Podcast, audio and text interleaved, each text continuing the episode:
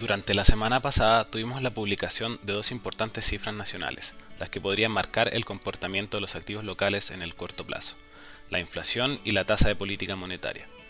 Así, el Instituto Nacional de Estadísticas, INE, informó que el IPC de abril anotó un alza mensual de 1,4%, sobre lo anticipado por el consenso de 1% mensual. De esta manera, la inflación a 12 meses evidencia una variación de 10,5%, dando cuenta de una aceleración en relación al mes previo y su mayor tasa desde agosto del año 1994. Por su parte, la inflación que excluye a los volátiles, el IPC-SAE, consignó un alza de 1% mensual, lo que implica una variación anual de 8,3%.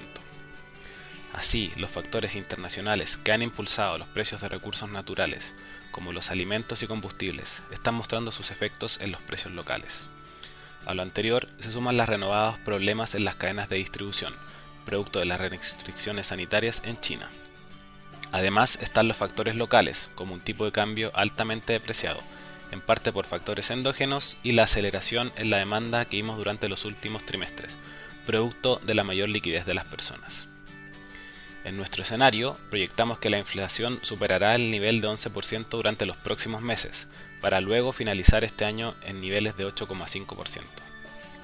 Por otra parte, el Consejo del Banco Central de Chile elevó su TPM en 125 puntos base, llevándola al nivel de 8,25%, en general sobre lo esperado por el consenso. De esta manera, continúa con el proceso de retiro de estímulos iniciado en la reunión de julio del año pasado.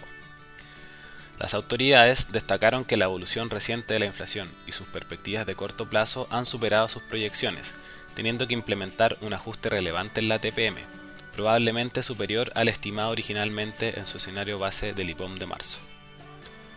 Con todo, estimamos que las autoridades llevarían la TPM hasta un nivel de 9,5% en sus próximas reuniones, el que se mantendría hasta los últimos meses de este año, para luego disminuir gradualmente.